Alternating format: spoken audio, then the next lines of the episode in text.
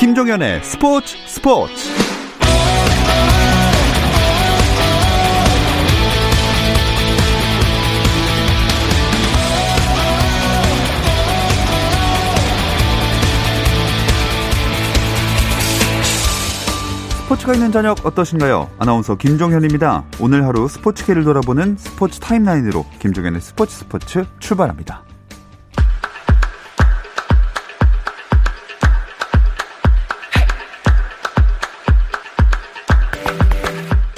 프로야구 플레이오프 3차전 상황부터 살펴보겠습니다. 3차전에서 승부를 마무리 짓겠다는 두산 베어스와 대역전극을 노리는 KT 위즈가 양보할 수 없는 한판 승부를 펼치고 있는데요.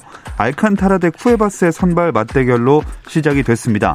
자, 이 경기는 지금 8회 초에 접어들었는데 계속해서 알칸타라와 쿠에바스가 던지고 있고요. 점수는 양팀 모두 내지 못해서 8회 초 현재도 0대 0입니다. KBL 프로농구 경기도 진행 중입니다. 7연패 수렁에 빠진 KT가 KGC 인삼공사를 홈으로 불러들였습니다. 4쿼터 진행 중이고요. 부산 KT가 78점, 안양 KGC가 71점을 올려서 7점 뒤지고 있습니다. 프로배구 코트에서는 남자부 우리카드 대 한국전력의 경기가 이어지고 있습니다. 두 팀 모두 반전이 필요한 상황이라 승리가 절실한데요. 세트스코어 1대1이고요. 3세트 우리카드가 22점, 한국전력이 20점을 올렸습니다. 한국배구연맹 코보가 흥국생명 김연경의 부적절한 행위에 경고조처를 하지 않은 강주희 심판에게 징계를 내렸습니다. 김연경은 어제 GS칼텍스전 5세트 14대14에서 상대팀 권민지의 손에 맞고 떨어진 공을 걷어내지 못하자 네트를 잡고 끌어내리는 부적절한 행위를 했는데요. 코보는 강주희 심판이 이 행위에 관해 제재하지 않고 경기를 진행했다며 강 심판에게 제재금을 부과했다고 밝혔습니다. 코보는 아울러 흥국생명 구단에 선수의 과격한 행동 방지와 철저한 재발 방지 교육을 요청했고 다른 구단에도 이 같은 내용을 당부했다고 전했습니다. 프로축구 K리그1 수원의 캡틴인 37살 염기훈이 2021년까지 수원 유니폼을 입고 뜁니다. 수원은 염기훈과 계약을 1년 연장하기로 합의했다고 공식 발표했는데요. 이로써 내년에도 수원 소속으로 뛰게 된 염기훈은 K리그 최초 80-80 클럽 가입과 400경기 출전, 최다 프리킥 골 등 새로운 기록에 도전합니다.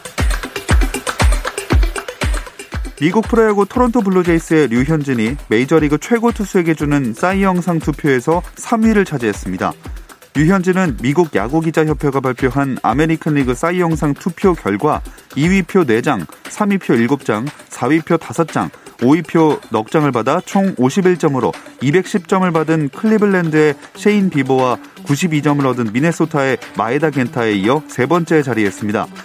1위표는 비버가 모두 가져가서 만장일치로 사이영상을 수상했고 내셔널리그에서는 신시내티의 트레버 바우어가 사이영상으로 선정됐습니다. 토마스 바흐 국제올림픽위원회 위원장이 스위스 제네바에서 진행된 화상 인터뷰에서 도쿄올림픽 취소에 대해 논의할 계획은 없으며 예정대로 내년 7월 23일 개막할 것이라고 밝혔습니다. 바흐 위원장은 오는 15일 올림픽 준비 점검차 일본 도쿄를 방문할 예정인데요. 이번 방문에서 스가 총리, 모리 올림픽 조직위원장 등과 만나 경기장 내 관중 입장 문제를 포함한 올림픽 안전을 위한 코로나19 대책 등을 집중 논의할 예정입니다.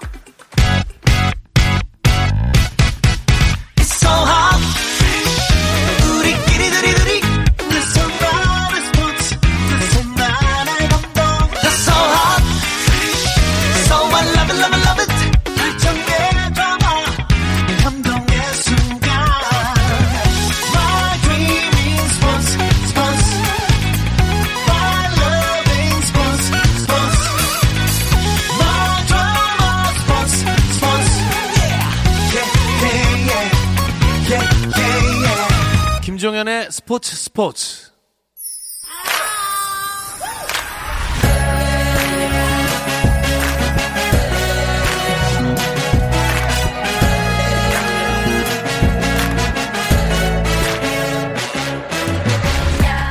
목요일에는 해외 축구 이야기 함께하고 있죠. 라디오의 발롱도르를 꿈꾸는 이건 김정룡의 랄롱도르를 시작하겠습니다. 풋볼리스트 김정룡 기자 인사 나눌게요. 안녕하세요. 안녕하세요. 김정룡입니다. 그리고 영국에 있던 이건 기자는 오늘 오스트리아에서 연결을 준비하고 있습니다. 이건 기자 만나보겠습니다. 안녕하세요. 네, 안녕하세요. 이건입니다. 지금 오스트리아면 손흥민 선수 따라가신 거겠네요?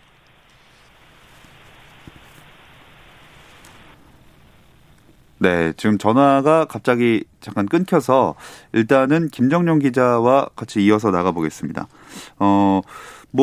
지금 A매치 기간이라서 리그들이 휴식기에 들어가 있는 상황이잖아요. 네. 그럼 구단들은 이 시간을 어떻게 보내게 될까요? 네, 휴식기라서 이건 기자도 이제 런던 떠나서 오스트리아에 가 있고, 네. 보니까 독일에서 한국 선수들 취재하던 다른 통신원 분들도 오스트리아로 가 있더라고요. 네. 이런 시기가 상당히 구단들에게는 소중합니다. 토트넘 같은 경우에 지난 한 달 동안 3, 4일마다 한 경기씩 꾸준히 해왔는데 이번엔 무려 14일 만에 다음 경기를 하게 됐거든요. 일단은 며칠 푹 쉴 거고요. 그리고 또 10여일 남으니까 한 일주일 정도 투자해서 새로운 전술 패턴을 습득하는 데 쓸 수 있습니다. 그리고 보통은 막판 3일 정도 A매치에서 복귀한 선수들과 함께 다음 경기를 준비하는 경우가 많고요. K리그 감독들과 얘기를 해보면 내가 선수들에게 가르치고 싶은 새로운 전술이 있다. 그런데 매주 1, 2회씩 경기가 있는 지금은 못하니까 A매치 될 때까지 그걸 기다리고 있다. 이런 말을 많이 했거든요. 그렇기 때문에 아마도 무리뉴 감독도 신기술, 신무기, 네. 전술이 있다면 지금 습득시키고 있을 가능성이 높습니다. 자, 이건 기자가 다시 연결됐다고 합니다. 이건 기자. 네, 이건입니다. 네, 그 오스트리아에 가는데 뭐 코로나19 때문에 딱히 문제는 없었나요?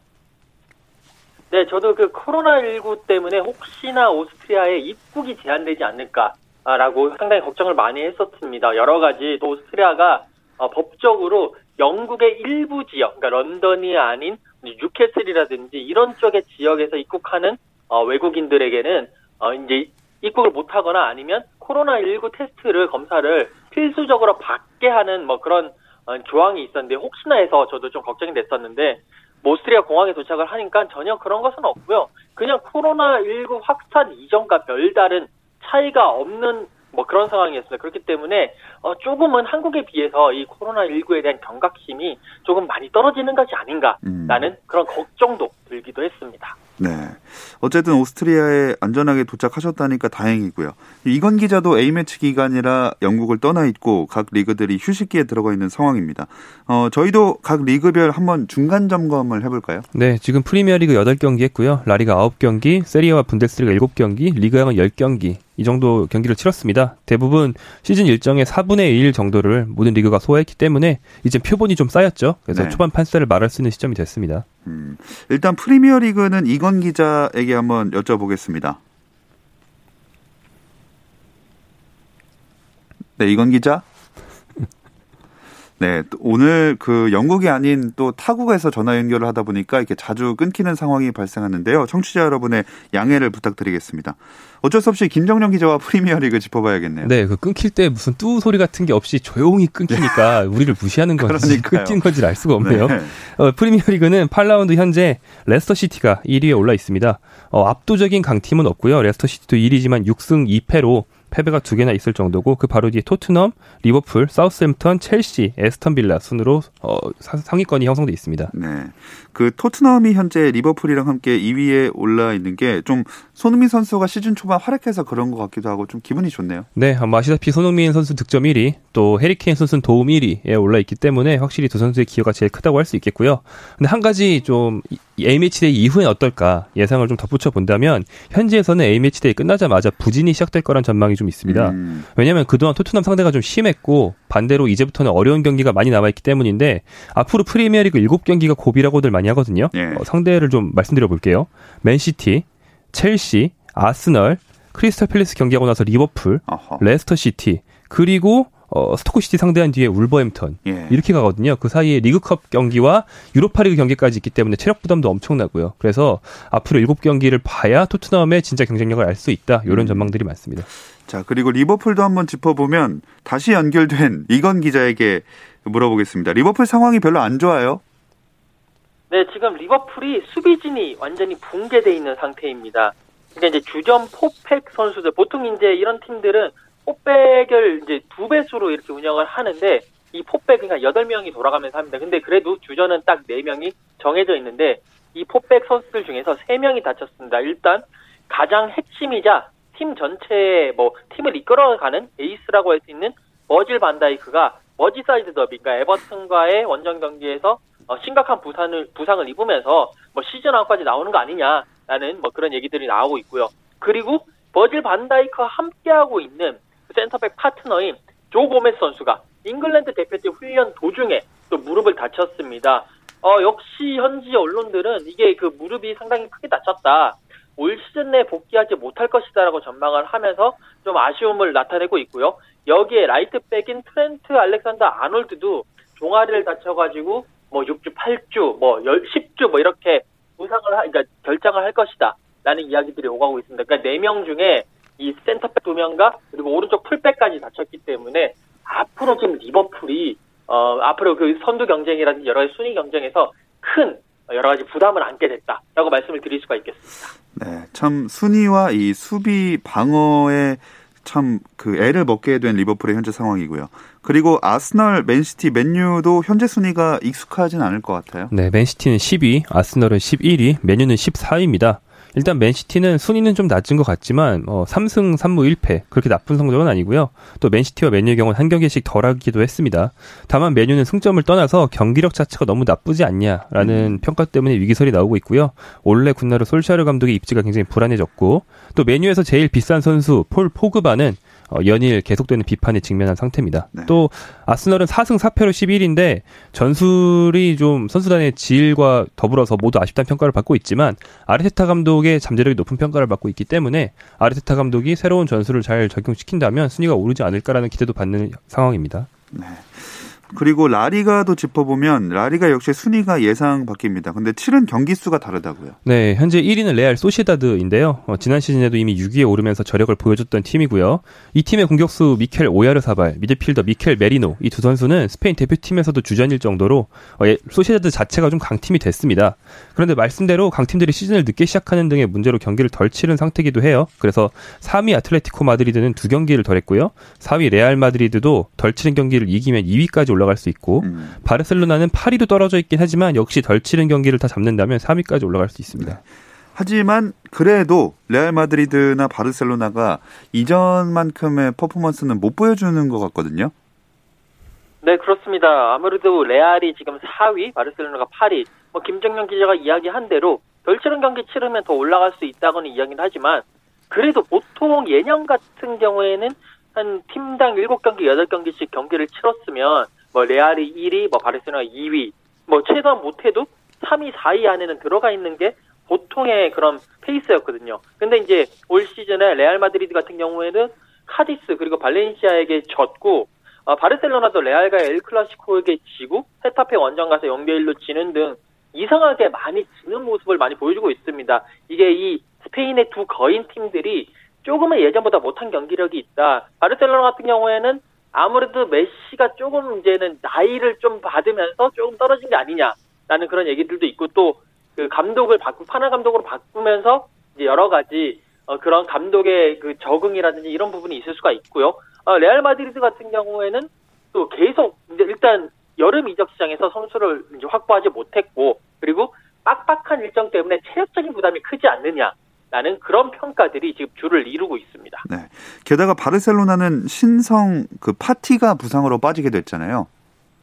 네, 안수 파티 선수가 리오넬 메시 선수가 조금 주춤한 사이에 안수 파티 선수가 바르셀로나를 이렇게 끌고 가는 소년 가장의 역할을 하면서 상당히 좋은 모습을 보였는데 그 8일에 열렸던 프리미어리그 9라운드 경기에서 이제 이 베티스와의 경기였는데 바르셀로나가 5대2로 이겼거든요. 여기에 파티 선수가 전반 31분 페널티킥 파울을 유도하는 과정에서 상대 수비수의 태클에 걸려 넘어졌고 결국 전반전까지 뛰고 메시아 교체가 됐습니다. 이제 경기가 끝난 후에 바르셀로나는 파티가 왼쪽 무릎 반월상 연골이 찢어졌다라고 발표를 했고요. 그 이후에 수술을 마쳤는데 약 한 4개월에서 5개월 정도 전력에서 이탈한다라고 이야기를 발표를 했습니다. 근데 이제 이게 발표가 4개월에서 5개월이지 지금 뭐 돌아와서 여러 가지 재활하고 이렇게 하면 잘하면 올 시즌은 아예 못 뛸 수도 있다. 시즌아웃 가능성까지 제기되고 있는 그런 상황입니다. 네, 흔들리고 있는 레알 마드리드와 바르셀로나 짚어봤고요. 이강인 선수 속에 있는 발렌시아는 어떤가요? 발렌시아는 사실 안 될 때, 그러니까 잘 안 풀릴 때 경기를 보면 정말 심각하거든요. 그래서 망한 거 아니냐, 경기력이 말도 안 된다, 이런 우려가 컸습니다. 그런데 부진에 비해서는 그래도 승점을 잘 따고 있어서요. 3승 2무 4패로 9위에 올라 있고요. 그러니까 강등 걱정과는 좀 거리를 둔 상태입니다. 그리고 발렌시아는 최근에 한 고비를 넘겼는데요. 이 팀에서 그나마 좋은 미드필더였던 조프리 콩도그비아 선수가 이적 시장도 아닌데 스페인 특별 규정 덕분에 아틀레티코 마드리드로 가버렸거든요. 네. 그래서 구멍이 너무 크지 않나라는 우려가 있었는데 다행히 부상에서 돌아온 유망주 솔레르 선수가 그 자리를 잘 메우면서 솔레르가 선발로 뛰면서 이강인과 합을 맞췄던 레알 마드리드전에서 뜻밖의 4대1 대승을 거뒀죠. 그러면서 한숨 돌렸습니다. 자, 이렇게 원래 잘하던 팀들이 흔들리는 분위기가 이탈리아 리그에서도 나타나고 있죠. 네, 이탈리아는 AC밀란이 현재 1위인데요. AC밀란이 1위인 거는 뭐 한 10년 전에 축구 보다가 오늘 처음 보신 분은 이상하지 않으시겠지만 지난 10년 동안 계속 못했거든요. 지금 부활하고 있고요. 반대로 지난 10년 동안 세리아를 지배해왔던 유벤투스가 현재 좀 흔들리고 있습니다. 5위로 떨어져 있고요. 그리고 AC밀란 바로 밑에 있는 2위 팀은 상당히 소규모 구단인 그 어떤 동네 구단이라고 할 수 있는 사소울로 팀이 2위에 올라 있어요. 이처럼 상당히 생소한 순위표가 형성돼 있습니다. 네, 그래서 더 볼 재미가 나지 않나 싶습니다. 독일 분데스리가는 이건 기자, 라이프치히의 선전이 역시 눈에 띄죠?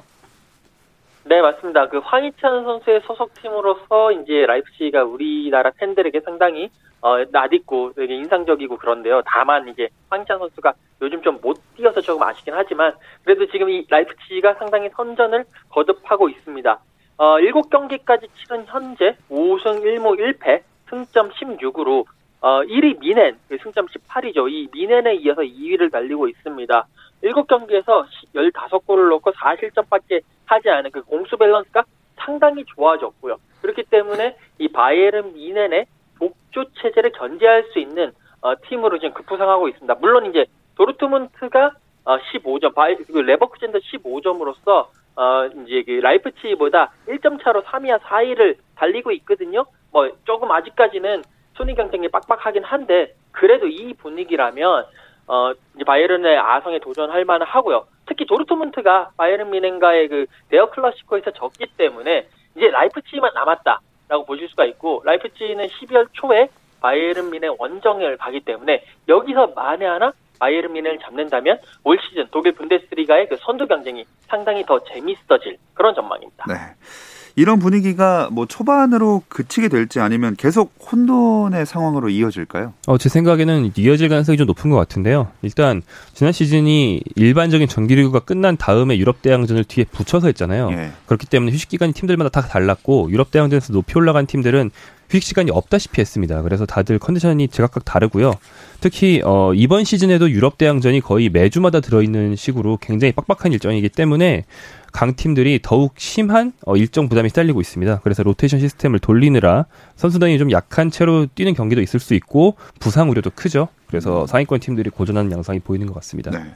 정말 쉴 새 없이 시즌 초반을 달려왔고 11월 A매치 일정 시작됐습니다. 이 A매치 관련된 이야기는 잠시 쉬었다 와서 이야기 나눠보겠습니다.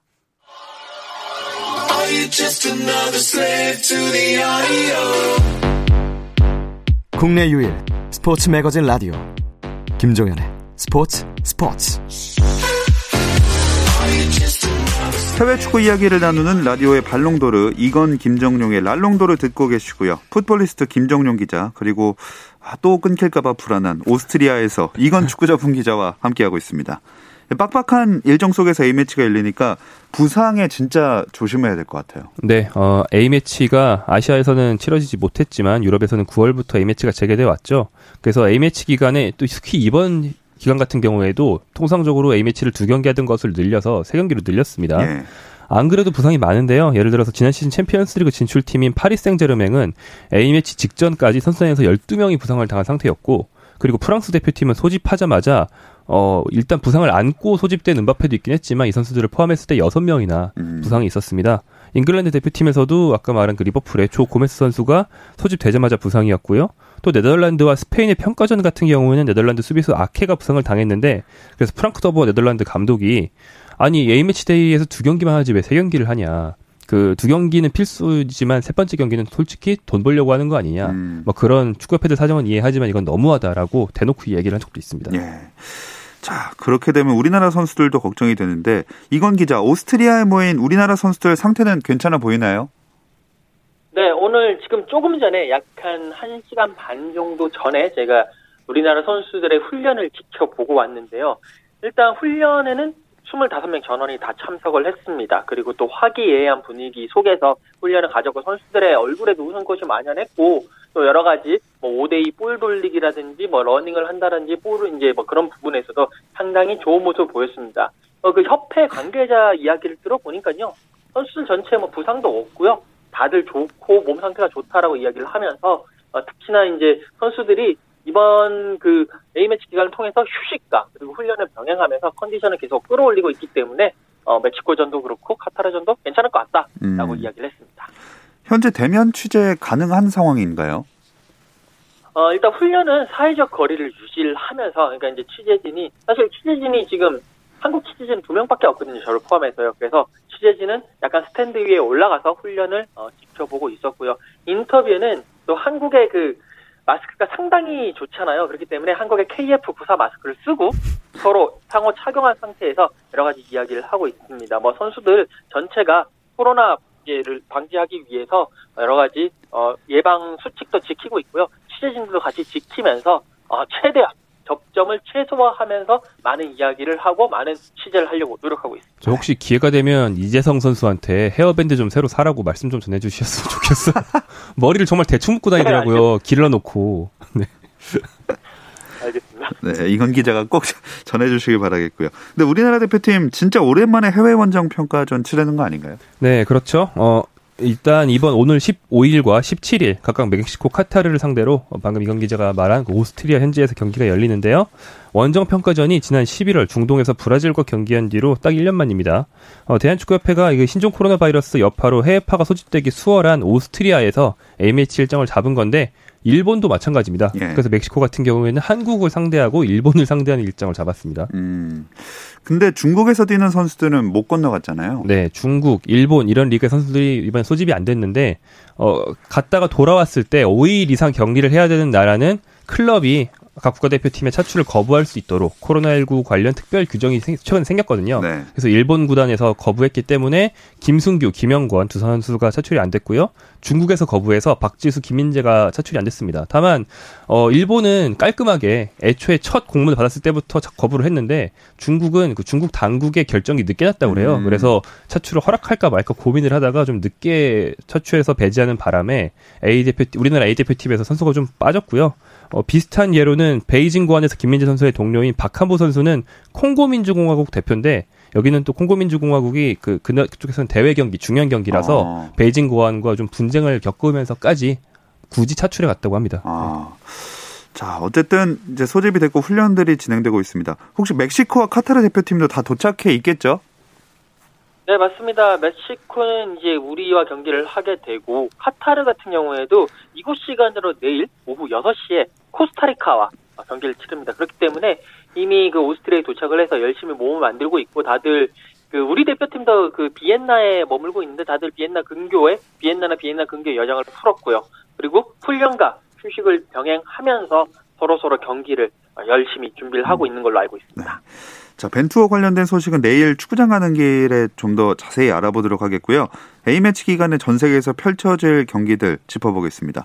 유럽 팀들의 경기가 제일 궁금하네요. 네, 유럽 팀들은 네이션스 리그 대회 경기를 앞두고 오늘 새벽에는 주로 친선 경기를 가졌습니다. 일단 터키와 크로아티아, 최근에 흔들리고 있는 두 왕년의 강호들은 단 58분 만에 3골씩 주고받으면서 3대3 무승부를 거뒀고요. 네덜란드와 스페인은 1대1 무승부를 거뒀습니다. 이탈리아는 에스토니아에 4대0으로 대승을 거뒀고, 독일은 선수 실험을 많이 했는데 체코에 1대0으로 신승했습니다. 그리고 이제 포르투갈이 눈길을 모았는데요. 안도라 상대로 가뿐하게 7대0으로 승리한 결과 자체는 놀라울 게 없는데, 예. 호날두 선수가 1골 1도움을 기록했고요. 또 요즘 굉장히 핫한 아틀레티코 마드리드의 주앙 펠릭스도 한 골을 넣었고, 늦깎이 대표인 파울리뉴라는 선수가 있거든요. 이 선수가 A매치 데뷔골을 비롯해서 2골을 넣으면서 스포트라이트를 받아갔습니다. 네. 자, 근데 이 2018 러시아 월드컵 챔피언이었던 프랑스가 55위인 핀란드에게 패했습니다. 네, 물어보실 예정이라서 방금 일부러 뺐는데, 예. 프랑스가 딱 봐도 우리가 상식적으로도 핀란드보다 훨씬 강팀이잖아요. 그래서 예. 역대전적에서 프랑스가 8번 만나서 8전 전승이었는데, 네, 처음 졌습니다. 게다가 장소가 파리였어서 더 충격적이었는데요. 핀란드도 선수 실험을 했어요. 그래서 핀란드도 저도 처음 들어보는 A매치 데뷔전 치른 두 유망주가 프랑스 상대로 골을 넣었습니다. 프랑스가 비판을 받는 어떤 요점은 공격수 지르, 미드필더 포그바, 수비수 랑글레 등의 부진에 집중이 되어 있는데요. 지금 부상자 많고 이 경기에서 뛴 선수들 컨디션이 안 좋다는 걸 확인해버렸기 때문에 다음 경기 굉장히 중요한 포르투갈전에서 어떤 전력으로 나설지 고민이 많아졌습니다. 네. 자, 앞으로도 A매치 유럽에서 계속 이어지는데 근데 코로나19 여파가 좀 많이 미치고 있다면서요? 네, 맞습니다. 지금 유럽이 전체가 코로나19 팬데믹이 계속 이제 진행되고 있기 때문에 역시 축구계도 이제 영향을 미치고 A매치도 그런데요. 일단 그 벨기에의 에장 아다르 선수 원래는 뭐 벨기에 대표팀에 뽑혀가지고 에이스로서의 면모를 과시해야 됩니다. 그 레알 마드리드에서 우에스카와의 경기에서도 골도 넣고 이랬는데 그 우에스카 경기가 끝나고 난 다음에 코로나19 확진 판정을 받아버렸어요. 그렇기 때문에 벨기에 대표팀에서 결국 선발이 못 됐고 벨기에는 아자르를 빼고 이제 스위스, 잉글랜드, 덴마크와 맞대결을 펼쳐야 되는 상황이고요. 그리고 또 이제 조금 재미있는 약간 뭐 재밌다기보다 조금 이제 희한한 일이 발생을 했는데 경기 도중에 코로나19 검사 양성 판정을 받은 선수가 교체되는 일이 있었어요.